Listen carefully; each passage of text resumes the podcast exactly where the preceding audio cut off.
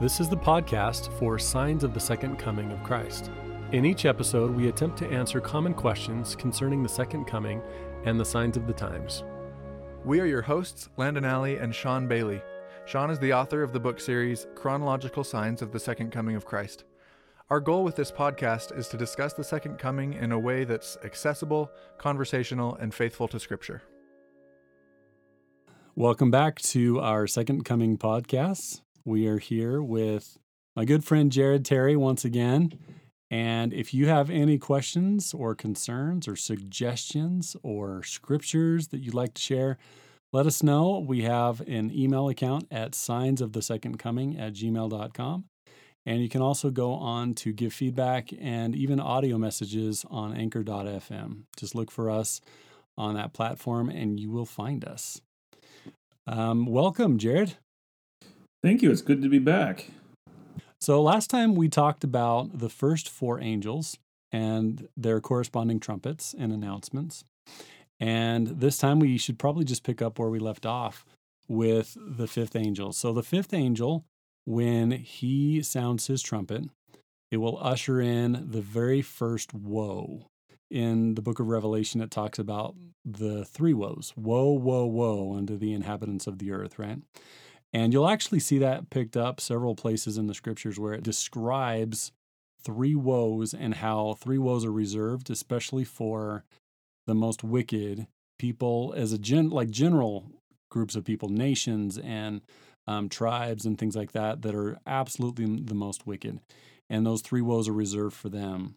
And during the second coming, it will be the most wicked and the most vile and the most violent and the most sinister of all people in all history of the world. There will be many, many people from all nations that come to Zion, but there will also be people from all nations who are engaged in the cause of Satan.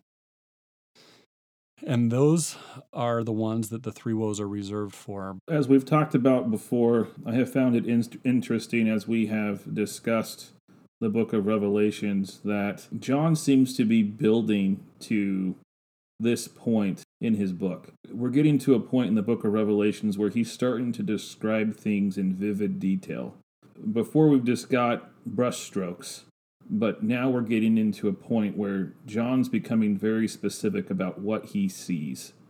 And I've always found that fascinating that when we get to this first woe, we're going to spend a lot of time on what this first woe means. Um, what are your thoughts on that, Sean? I think that's absolutely right.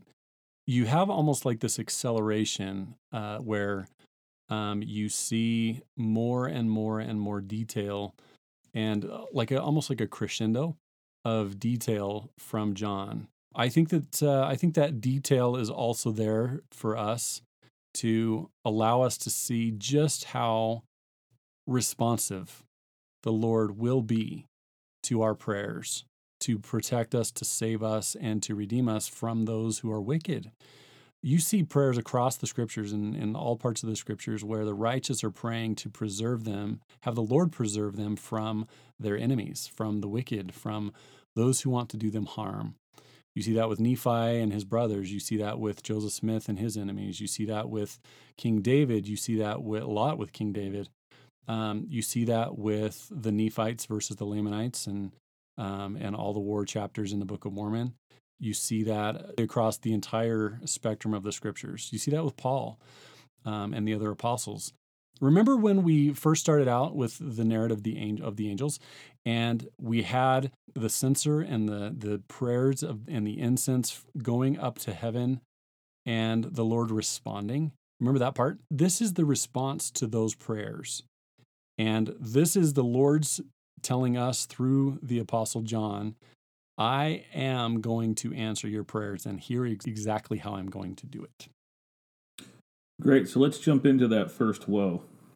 In chapter 9 of Revelation, verse 1, it says, And the fifth angel sounded, and I saw a star fall from heaven unto the earth, and to him was given the key of the bottomless pit. Now, if we look at the Joseph Smith translation to that, I think that's an important thing to uh, make a note of here. Oh, good point. What does that say? It says, instead of saying, and to him was given the key of the bottomless pit, it says, and to the angel was given the key of the bottomless pit. So it's important to note here that the Lord does not give the wicked keys. The keys of heaven and the keys of the priesthood and the keys of authority are reserved for those who are righteous. In this case, we have let's let's kind of paint this picture here. We have the fifth angel and he sounds his trump and then a star falls from heaven unto the earth and the angel is given the key of the bottomless pit. And then in verse 2, the angel, it says, and he opened, but we can fill that in with the angel. And the angel opened the bottomless pit. So it's not the star, it's not some random, you know, demon or something. It's the angel that's assigned specifically to hold the key to the of the bottomless pit. Now, this might be a good place to talk about what the bottomless pit is. That's probably uh, it sounds really dark and scary and uh, you know like a like a horror movie kind of thing. But the scriptures actually give us some pretty good information on what this bottomless pit is. The place where Satan and his angels live. In in Latter-day Saint parlance, we would call it perdition. Um, but the scriptures have lots of words for it. In the book of Revelation, he calls it Abaddon, Apollyon, and I pr- forgive my pronunciation of the Greek and Hebrew. In Nephi's vision um, of the tree of life, he, he talks about a, a bottomless pit. Um, and he says this in 1 Nephi 14 3. And it says, In that great pit which had been digged for them by that great and abominable, abominable church, which was founded by the devil and his children, that he might lead away the souls of men down to hell, yea, that great pit which hath been digged for the destruction of men, shall be filled by those who digged it, to their utter destruction, saith the Lamb of God. Not the destruction of the soul, save it be the casting of it into that hell which hath no end. So here we have, you know, I, I think a good parallel uh, to the scripture that we just read in the book of Revelations, where Nephi talks about how this great pit is also a pit that hath no end. In other words, it's a bottomless pit. So I find it interesting that here we're reading about the key to this bottomless pit, this bottomless pit being opened by the angel. But then when we look back at what's going on um, in Nephi's vision, he sees a very similar pit. And he sees that this pit um, was dug by that great and abominable church. And the purpose of it was to lead away the souls of men down to hell. I think that that is exactly right. Hell is usually a state of our own making, um, a situation of our own making, a frame of mind of our own making, where we are uh, mired in sin, we are encumbered with sin, and we literally create misery and destruction and suffering because of our sins. I think, as an extension of that, we can also create suffering and destruction and misery as a result of our sins for other people. Other people can suffer too because of our, our choices. And so I think the, um, the imagery here is really interesting. You have this idea that Satan and his minions were cast down into the earth, and almost like they created this bottomless pit of evil because of their actions, because of their choices. And they have, um, as a result, they have tried to drag others down into this pit where those people are also helping to dig further and further and further into the pits of despair and and the um, the pit of the abyss, right? Of course, there is always a rescue available to those of us who are living on the earth. But for those who have been cast out of heaven, those evil demons, angels, whatever you want to call them, devils, they do not have a redemption because they completely and fully rejected, fully knowing the plan of the Father, they rejected it and they rejected the Savior who he chose. And so, those who are devils and angels to the devil, they do not get an escape from the bottomless pit. Someday they will go to their eternal reward, and it will be like a bottomless pit there also because they can never escape.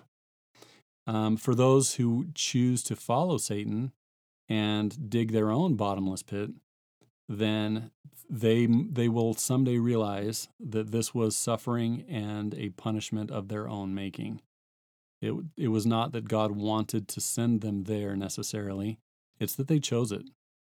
They chose this. With the second coming, when the angel who has been assigned to this particular stewardship, that's a rough one, who opens the bottomless pit, those who decide and make the choice to follow the devil, to follow Satan, to follow his cause, to join his kingdom, they are going to choose this fully knowing exactly what they're doing. They reject the gospel message. They reject the Savior who is on earth at this point. They reject that message from the missionaries and the prophets. And they say, No, thank you. We are enemies to all of that and we would prefer to follow Satan. In, in 2 Nephi 28, verse 8, um, Nephi once again brings up this analogy of a pit. And he says, There shall be many which shall say, Eat, drink, and be merry. Nevertheless, fear God. He will justify in committing a little sin, yea, lie a little. Take advantage of one because of his words. Dig a pit for thy neighbor. There is no harm in this and do all these things, for tomorrow we die. And if it so be that we are guilty, God will beat us with a few stripes, and at last we will be saved in the kingdom of God.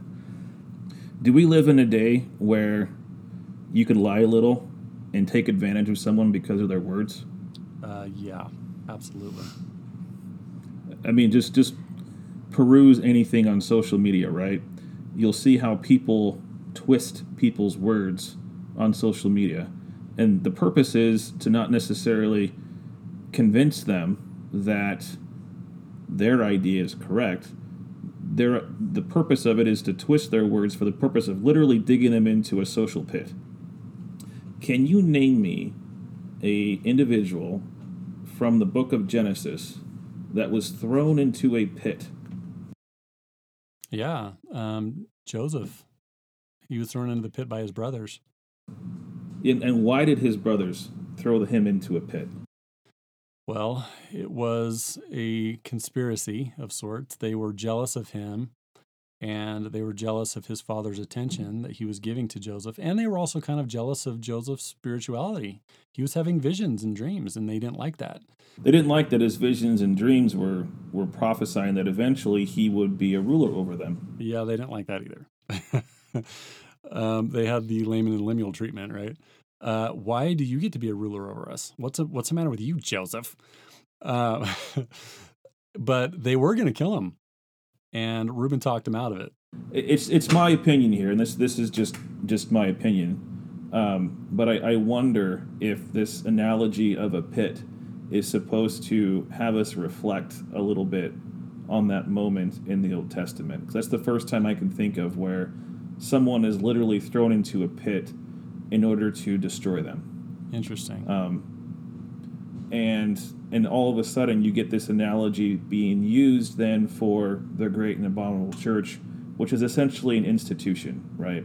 Yeah. You get this this analogy for people in general, like when people do something to destroy the character or livelihood or or whatever of somebody once again, we're using that analogy of a pit.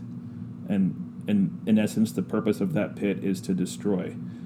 Um, so I find it, I find, I just find that an interesting parallel. I think that um, with Joseph, especially, we can be as even even the saints, even those who are righteous, we can be surrounded by the powers of Satan and the evil of the world and um, enveloped, so to speak, by the bottomless pit.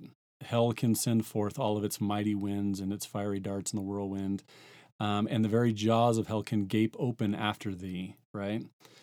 And know this that all these things shall give thee experience and shall be for thy good.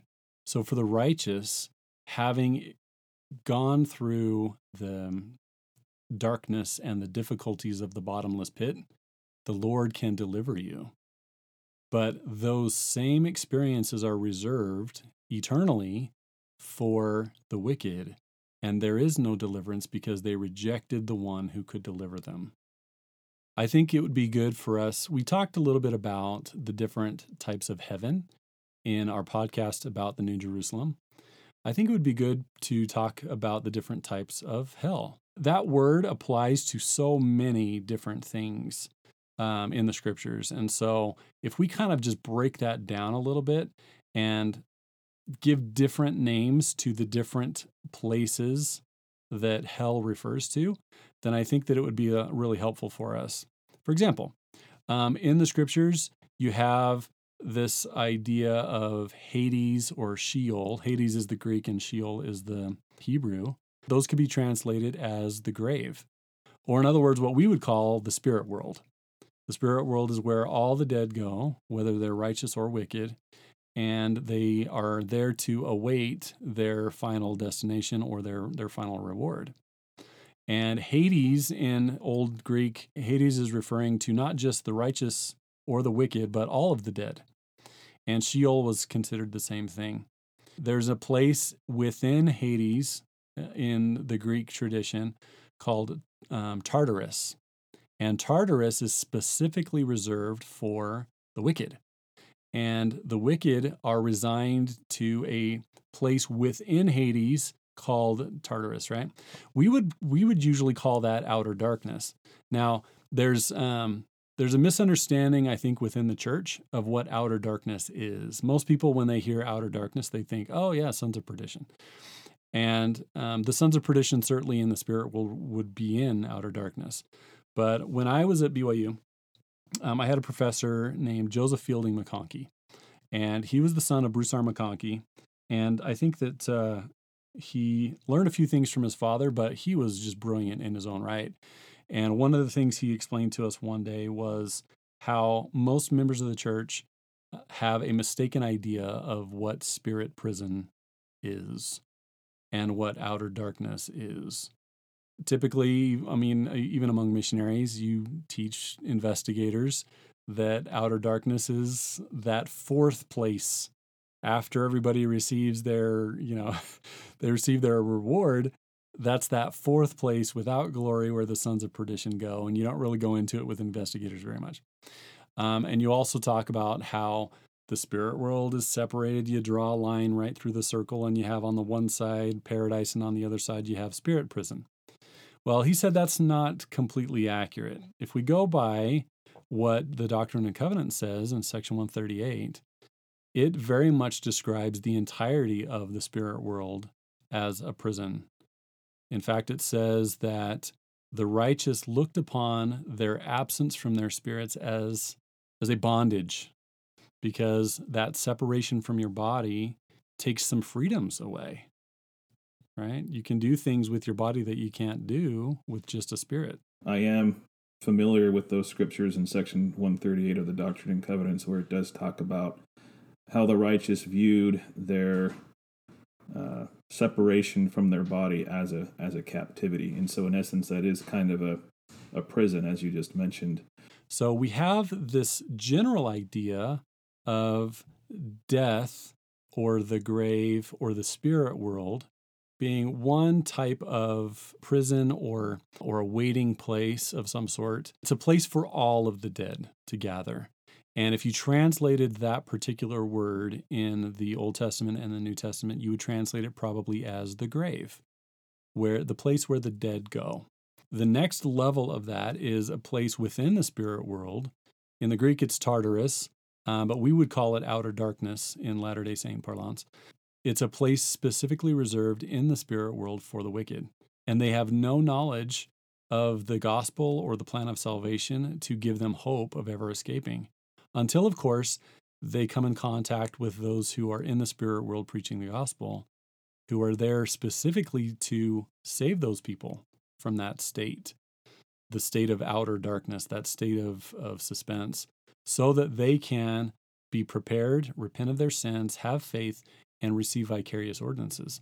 That's the, the second type of, of hell. And then you have this third type, the deepest and most most heinous and most uh, scary type, and that is where Satan and his angels dwell. That is um, reserved for those who are rebellious forever and lost forever. That's where the word perdition comes from. Lost forever because they re- they have completely and fully rejected God and become an enemy to Him. That is where the bottomless pit is. That is where the angels of Satan are. That is where the demons reside. That is where the devils are um, locked away until the time that they are released by him who has the key, the fifth angel who holds the key to that bottomless pit. Now, that's that's just kind of a review. We had three heavens in our other discussion, and these are the three hells, so to speak.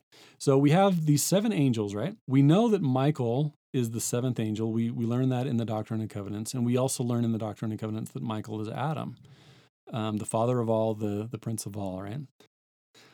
We could be fairly certain too that as the second most powerful angel in the um, uh, in the hierarchies of angelic heavens, um, we also would have Gabriel as one of those angels.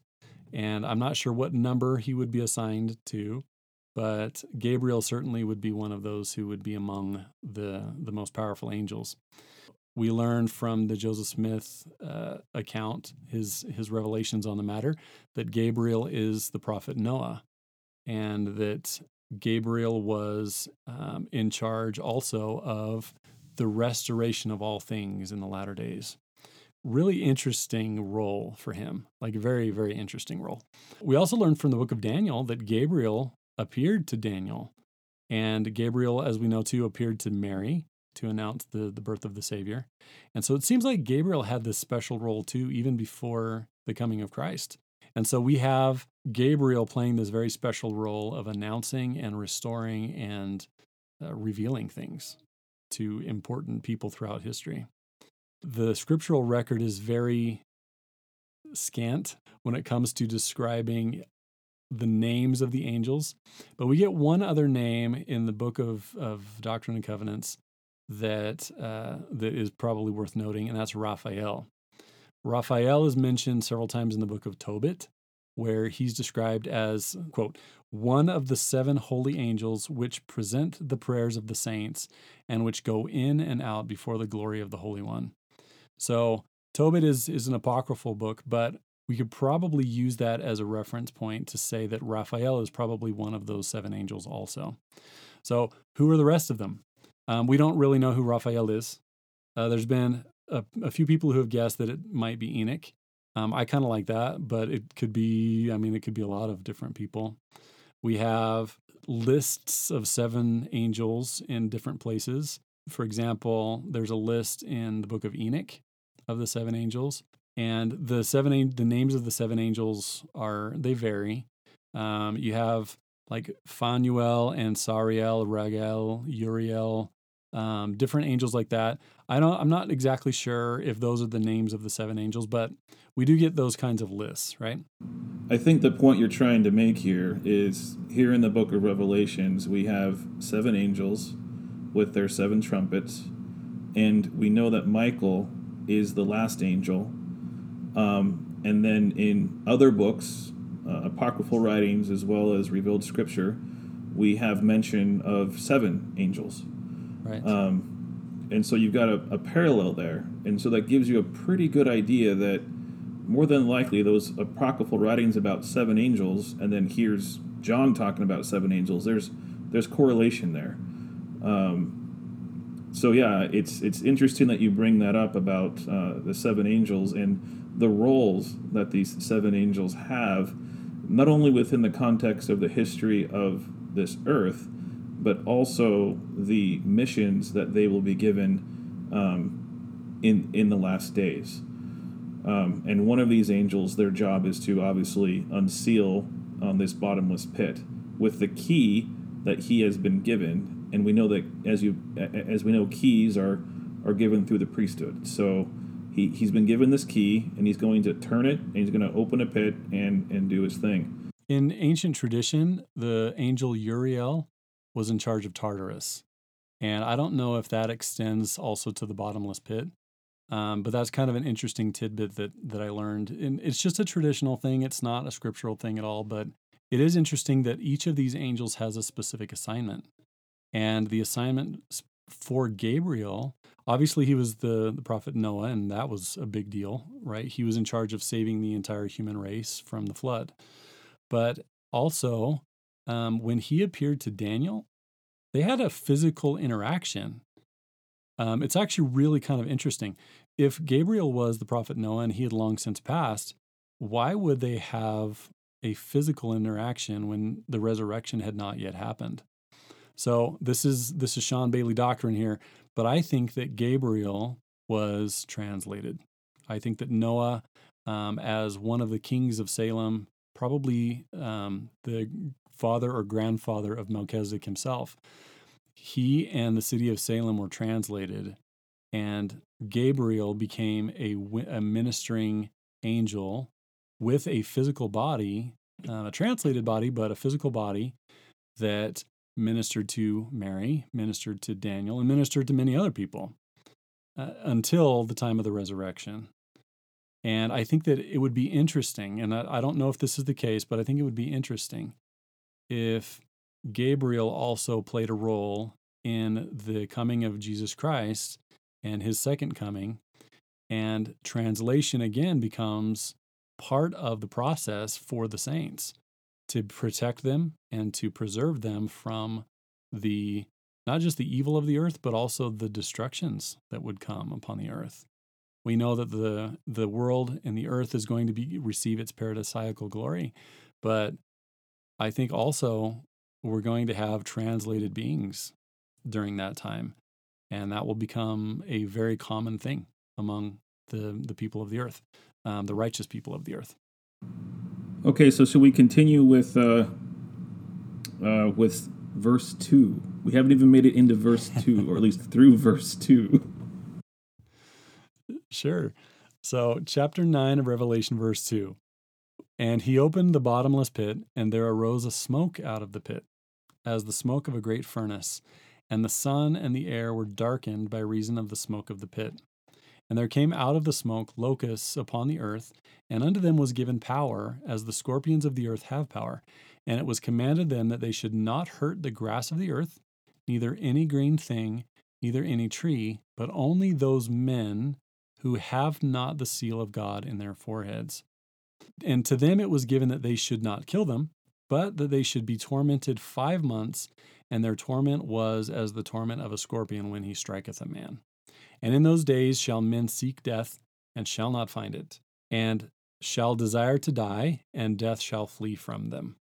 It talks also in verse 7, it says, And the shapes of the locusts were like unto horses prepared unto battle, and on their heads were, as it were, crowns like gold, and their faces were as the faces of men.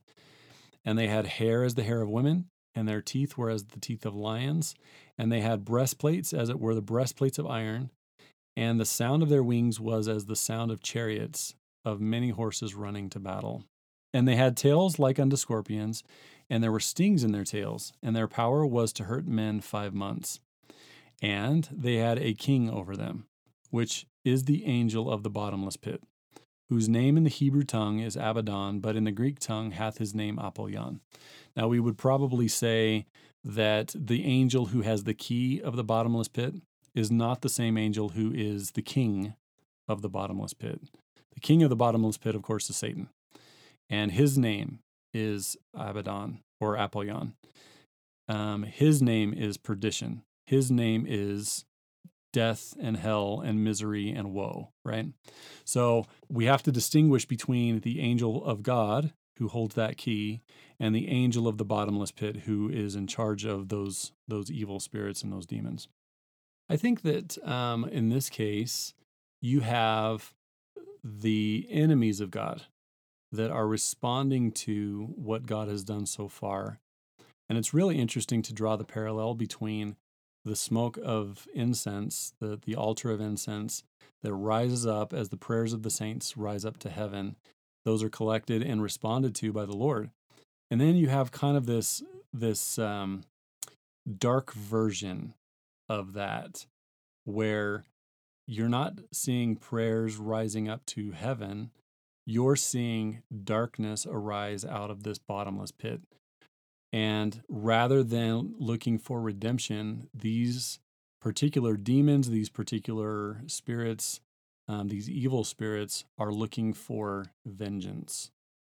They have been cast into this pit, and in some cases, I'm sure they have been contained there. They have been entrapped there and imprisoned there since the beginning of the world, um, or even before, and they want vengeance. And there's probably a few that this is the very first time they're able to be released from this pit since the time that they were cast down there. You've got this um, this really interesting kind of dynamic. You've got the first four angels who are sent by God to warn and to um, to almost give like a um, this warning voice, these warning trumpets. And it follows with these plagues and these different things that are happening so that the people know that the Lord, not only does the Lord say that they need to be righteous, but he shows them the type of power that they're dealing with here. And Satan responds, as he always does, as he's allowed to do until the end. He responds with his own angels. All right, so let me ask you a couple of questions, Jared, on these verses. All right, let's let's review this a little bit. So first of all, we have a smoke coming out of the pit. What do you think the smoke is? Draws back to the vision that Nephi had, where he saw a great mist of darkness that was meant to blind men and keep them from finding the iron rod or advancing along the iron rod to make it to the tree of life. And so um, I also see what we're talking about here with this darkness, how it, it covers the sky. In other words, making it impossible to see uh, it makes it impossible to really advance forward. Um, it makes me wonder if we're dealing with kind of the this this smoke is kind of an analogy of, of the adversary and and those that follow him are are trying to to veil um, the eyes of the people from recognizing um, their savior and and accepting him as their savior so that the people on earth can then seek redemption from from their sins. I think that thought is exactly right. Exactly right. You draw the parallel between the mist of darkness from Lehi's dream, um, and Nephi saw that it was uh, um, the darkness that comes from from the evil one, right?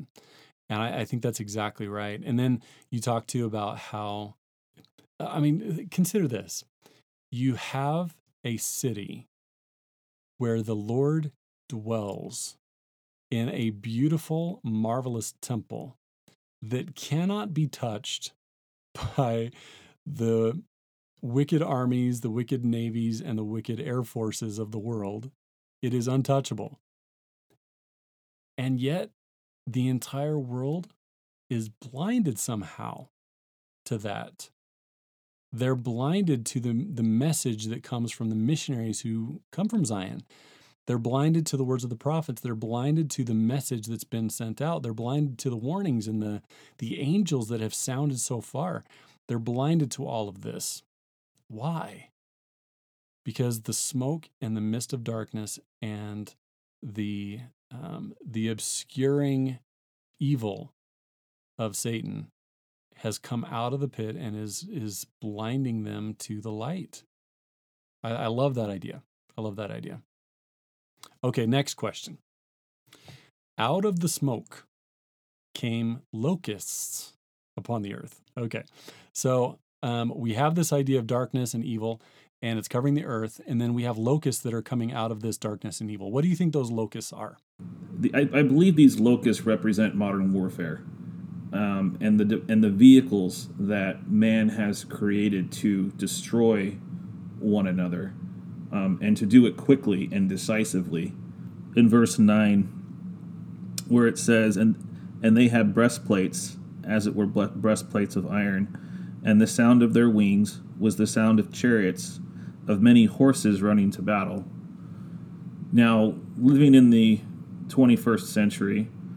Um, you know, we don't really, we've never really experienced horses running to battle. Um, maybe maybe some of you have had experiences where you maybe you've heard horses running on the plains, or maybe you've seen a horse race and you've you've heard the thundering of their hooves on the ground.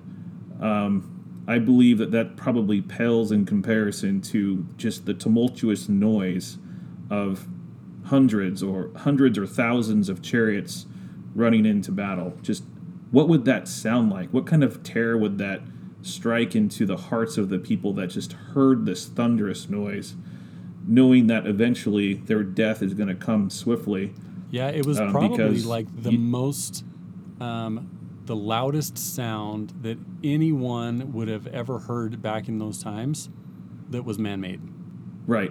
So, um, I'll give you an experience. Um, so, uh, one day I was at work, um, and I was participating in flight test, and we were in our little trailer, and we were getting ready, and we were getting ready for flight test, and it just so Now, happened to that on that just day, to clarify for the, the listening world out sure. there, um, Jared is a rocket scientist, literally, and I'm not. yes, you don't be don't be I wouldn't say rockets. don't be modest. I wouldn't say rocket Don't scientist. be modest. I wouldn't You're say a rocket, rocket scientist. but- Let's just be honest here.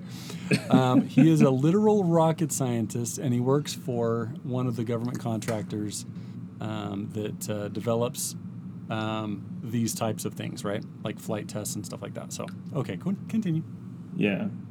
All right, I'll continue. So, um, so here I was. I was hunkered down in this in this trailer, and we were no more than fifty yards away from a runway, um, where planes are are taking off. And it just so happened that on that day, um, some F-15s were were taking off, and so here I am in this dark room, and all of a sudden you hear just this tumultuous noise of it, it literally did sound like horses galloping and it got louder and louder and louder and then eventually the plane takes off and it took off pretty close to where our trailer was and you could just hear just this heart throbbing noise that just it, it hit you to your core and you felt it in your body and that was just one airplane. Um, and then another one took off and then another one took off. And each time i heard that i was thinking about this particular scripture of, of chariots going to battle. And it made me contemplate a little bit about what john saw here seeing the devices that man has made to um, inflict pain on on one another. Um, yes, these these um, advancements in modern warfare help defend people, um, but they're also used to attack. And so I, I could see John seeing this thing, seeing this locust flying through the air. It flies in the air. When you look up high, it's it's it's flying at fifteen thousand feet, twenty thousand feet, and it looks like just a little insect in the sky. But even though it's a little insect in the sky, you can hear it. You can hear those planes at that altitude. Right. They make noise. Um, and not only does he see one, but he sees many of them flying through the air. And they strike fast and they strike hard. And he's using an analogy of a scorpion. And if you've seen a scorpion strike, they strike fast and they strike hard. Um, and they and and they strike quickly. And Um, painfully. and so here he is, he's and pain, and painfully. So here he is. He's seeing these locusts in the sky. He's seen missiles coming off of these locusts, and he's seen these missiles fly down to the earth and strike targets.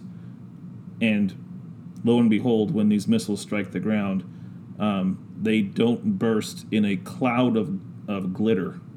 They don't. yeah. Um, I mean, it would be really cool if they did, but they Glitter don't. bomb. They when they hit the a glitter bomb, kaboom.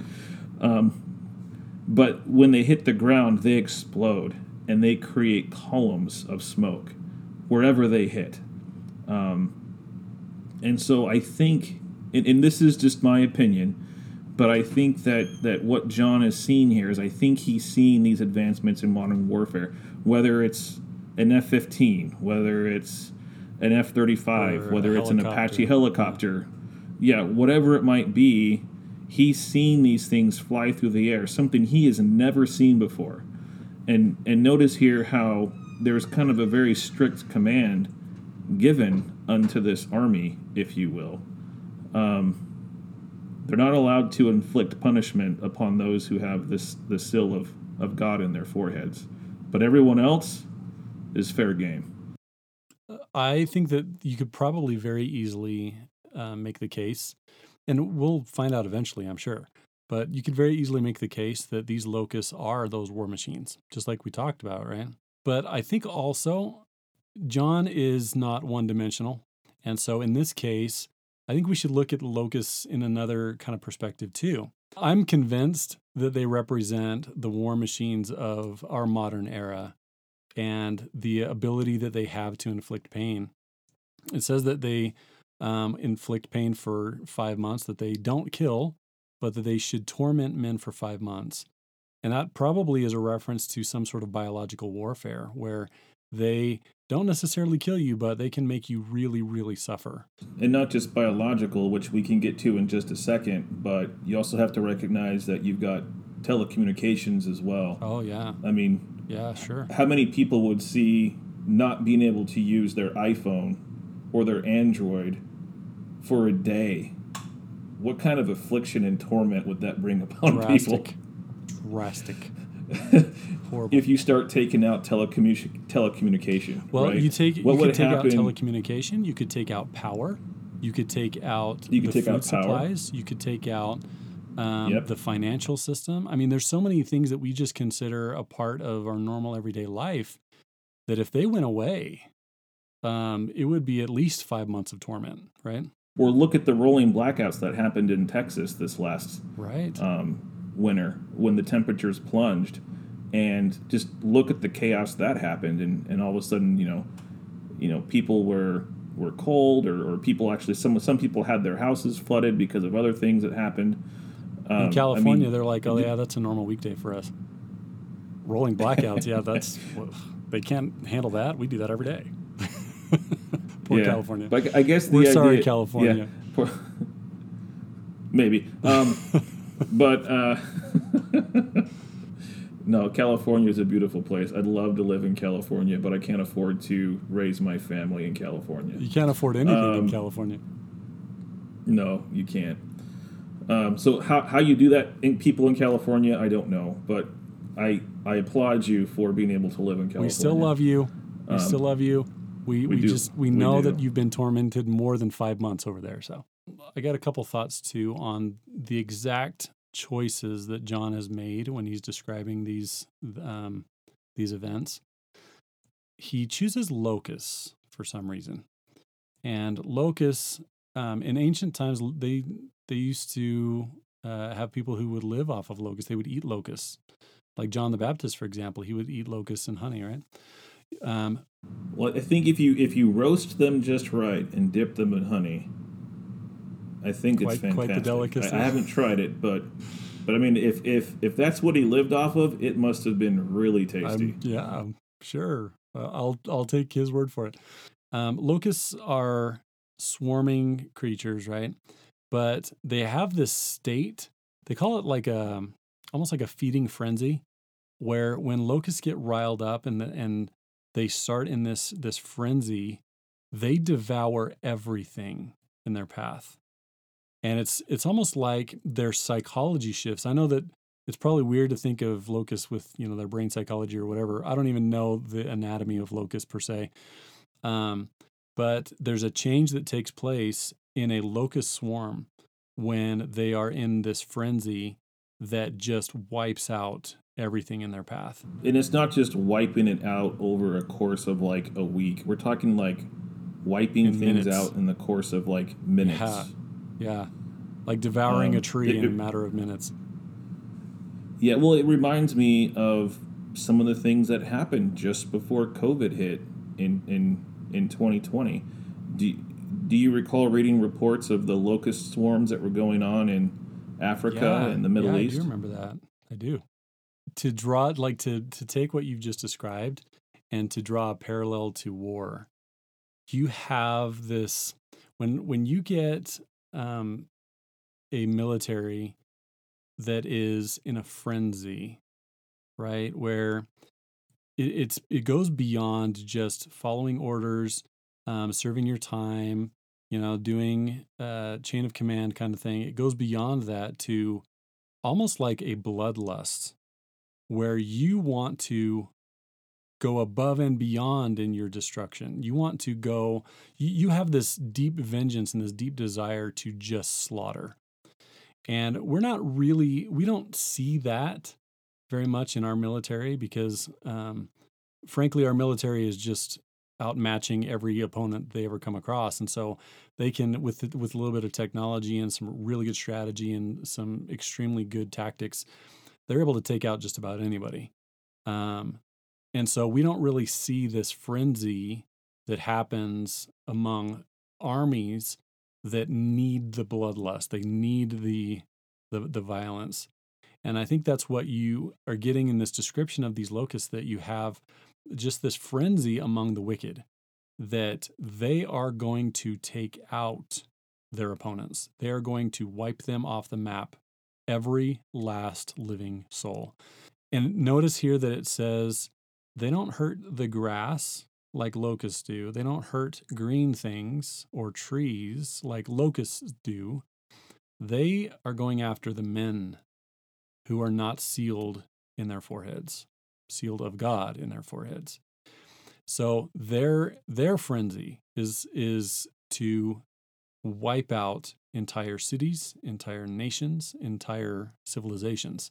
which is something that um, in, in the time frame we're talking about five months i mean that's something that would have been kind of unheard of i believe back then i mean how long did it take you know rome to finally sack jerusalem i mean it took them a while to do it and essentially build a ramp to it so they can finally invade jerusalem and it, it took them a while to just take over jerusalem and here we're talking about this frenzied army you know being able to lay waste to cities and nations. In the book of Jeremiah, it describes this army as having the Garden of Eden before them and desolation behind them. It's literally a taking a beautiful place and making it completely and utterly destroyed and desolate. And and in these warfares that we've seen, what's the first thing that goes in? Um, usually it's Air Force. It's your Air Force, Yeah. right? Your Air Force is going in to knock down high priority targets, Destroy supply um, lines. whether it's communications, supply lines, whatever it might be. Their job is to soften up your target. So when you bring your ground troops in with their tanks, the enemy is pretty much at a point where they just want to give up because they've been pounded for days on end. the effect is not exactly what they were planning because it, we will see this later on in the second woe. Th- The effect is not, well, we surrender. The effect is, we want vengeance now too. They hurt us, now we want to hurt them. And it really just rallies the entire world of the wicked to um, to a world war and to absolute devastation across the across the globe. Um, everywhere where the righteous aren't, right? Everywhere where the wicked have been gathered for the burning. Now it's interesting too to look at scorpion stings. Okay, so they're they're saying that these locusts are going to um, hurt men, not necessarily kill them, but they're going to hurt them for five months. And if you look at the um, like the description, I've never been stung by a scorpion. Thank goodness. I've seen them. They've they've been in our house in the desert because we grew up there. My wife did She did. when she was pregnant with yeah when she was pregnant with with twins. How did she describe She it? She got stung. Um, she just said it was just kind of this searing, like numbing pain. I think she got stung in her hand, and uh, and it was a small scorpion. Like it, it wasn't a, a big scorpion. It was a small They scorpion. say those are the so- worst kind. Yeah, and so she was a, a little worried just because she gets stung by a scorpion, and here she is pregnant with twins, and so. I mean, it did warrant a call to make sure that there wasn't anything we had to do, and they're like, "Yeah, you're fine. Don't worry about it." Yeah. but but yeah, I mean, she's been stung. I've never been stung um, by a scorpion, um, but but yeah, I, I can. Uh, it's something I don't seek out for. you know? Right. So luckily here in Missouri, there's not a lot of scorpions. Yeah. Scorpion stings are like as I've been reading about them. Um, scorpion stings are- they're really painful and they kind of they're painful at first and then they kind of cause this burning, numbing sensation, um, and then like it it just slowly goes away, and that's how John is describing the effect of these locusts. It's a quick, um, hurtful, painful, kind of numbing thing and then little by little it, it goes away until we get to the second woe. But again we have to remember we have to remember that these things are not designed for those who are sealed by god sealed of god in their foreheads. When we talk about being sealed in their foreheads we might have mentioned this before but there's certainly a reference here to the temple where in the temple we are washed, we are anointed, and sealed with certain blessings. And then later on, we're actually sealed to our families and to God Himself. This sealing of God is a reference, I think, to both the ordinances of the temple and also the um, the idea that we are receiving our calling and election made sure, that that calling and election is made sure and those who are um, who receive that blessing who dwell in the presence of christ who are under the protection of zion who live in peace and harmony and refuge in the land of zion they do not have to worry about the modern warfare the biological weapons the locusts the scorpions um, the bottomless pit the evil the smoke whatever it is that this this is they don't have to worry because they are there with the Lord and He is protecting them. So to kind of summarize what you said there, I think what you what you just told me is if if I keep my covenants, the covenants that I've made in the temple, um, and the covenants that I've made between me and, and my wife, that that sealing is going to be a protection, and because I've kept my covenants, I will be protected um, when when this event happens. And whenever anything like it happens, anytime you have evil that is fighting against good, you have that that protection of your covenants. If it is a situation where you die and you are with him or you live and you are with him, it doesn't matter because the Lord will protect you and he will preserve you from the consequences of sin because you've repented of your sins.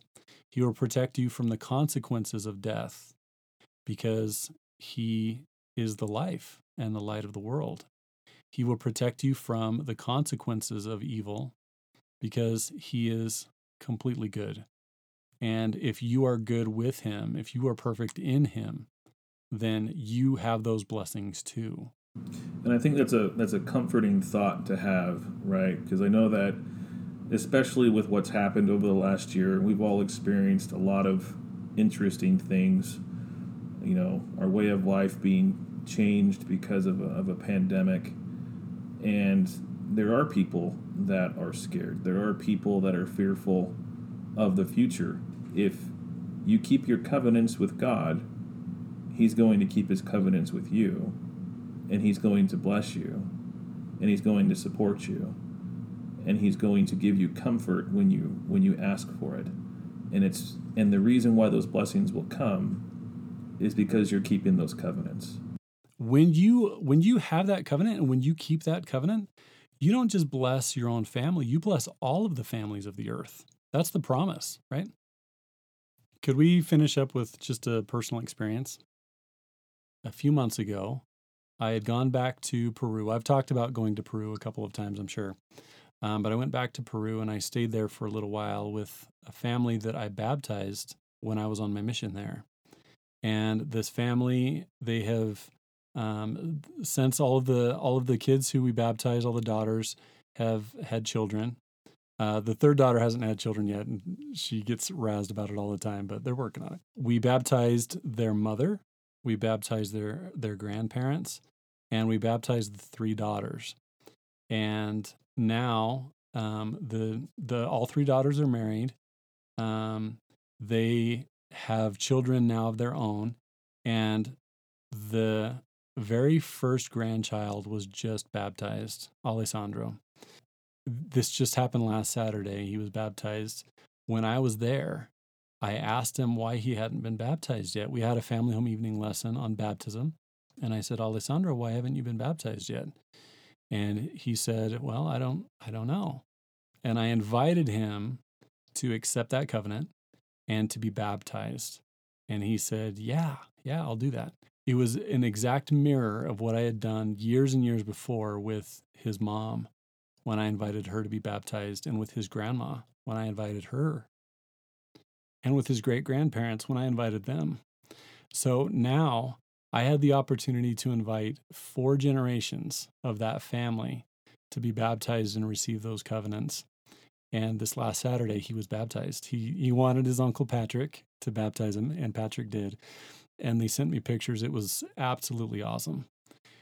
I was able to take that ministry from where I was here in the United States all the way to Peru and bless the lives of the those families that I taught and that I invited to be baptized. And now I can see that that covenant is continuing, that blessing is continuing through the generations. And it is absolutely, it's absolutely awesome to be able to see that. Because really, at the end of the day, it's not about being perfect parents. Really, what it's about is just teaching your children to make and keep covenants. That's what parenting is designed to do. It's to bless your family through covenant making and to bless other families through covenant making. And eventually, collectively, it's to bless entire nations through covenant making. And that is what we are here to do. That is what we have been commissioned and called through that calling, that special calling of Christ, that is what we have been called to do is to bless the lives of all of those around us through covenant making and covenant keeping and to invite them to come unto Christ and choose him so that he can choose them. That is how we have a calling made sure. That is how we have an election made sure. And that is how we receive those promises forever when we as a nation, when we as a people, when we as a church receive, make, and keep those covenants, then those blessings can be poured out upon our heads just as the scriptures promise. Thanks for listening to the episode. If you're interested in learning more about this topic, Sean has authored a book series called Chronological Signs of the Second Coming of Christ. Volume 1 is about the sixth seal, and Volume 2 is about the seventh seal. Go to seanswork.com slash signs to find show notes for this episode and links to purchase the books. This podcast is not an official production of The Church of Jesus Christ of Latter day Saints, but we faithfully sustain and support the church, its leaders, its teachings, and the scriptures, including the Bible and the Book of Mormon.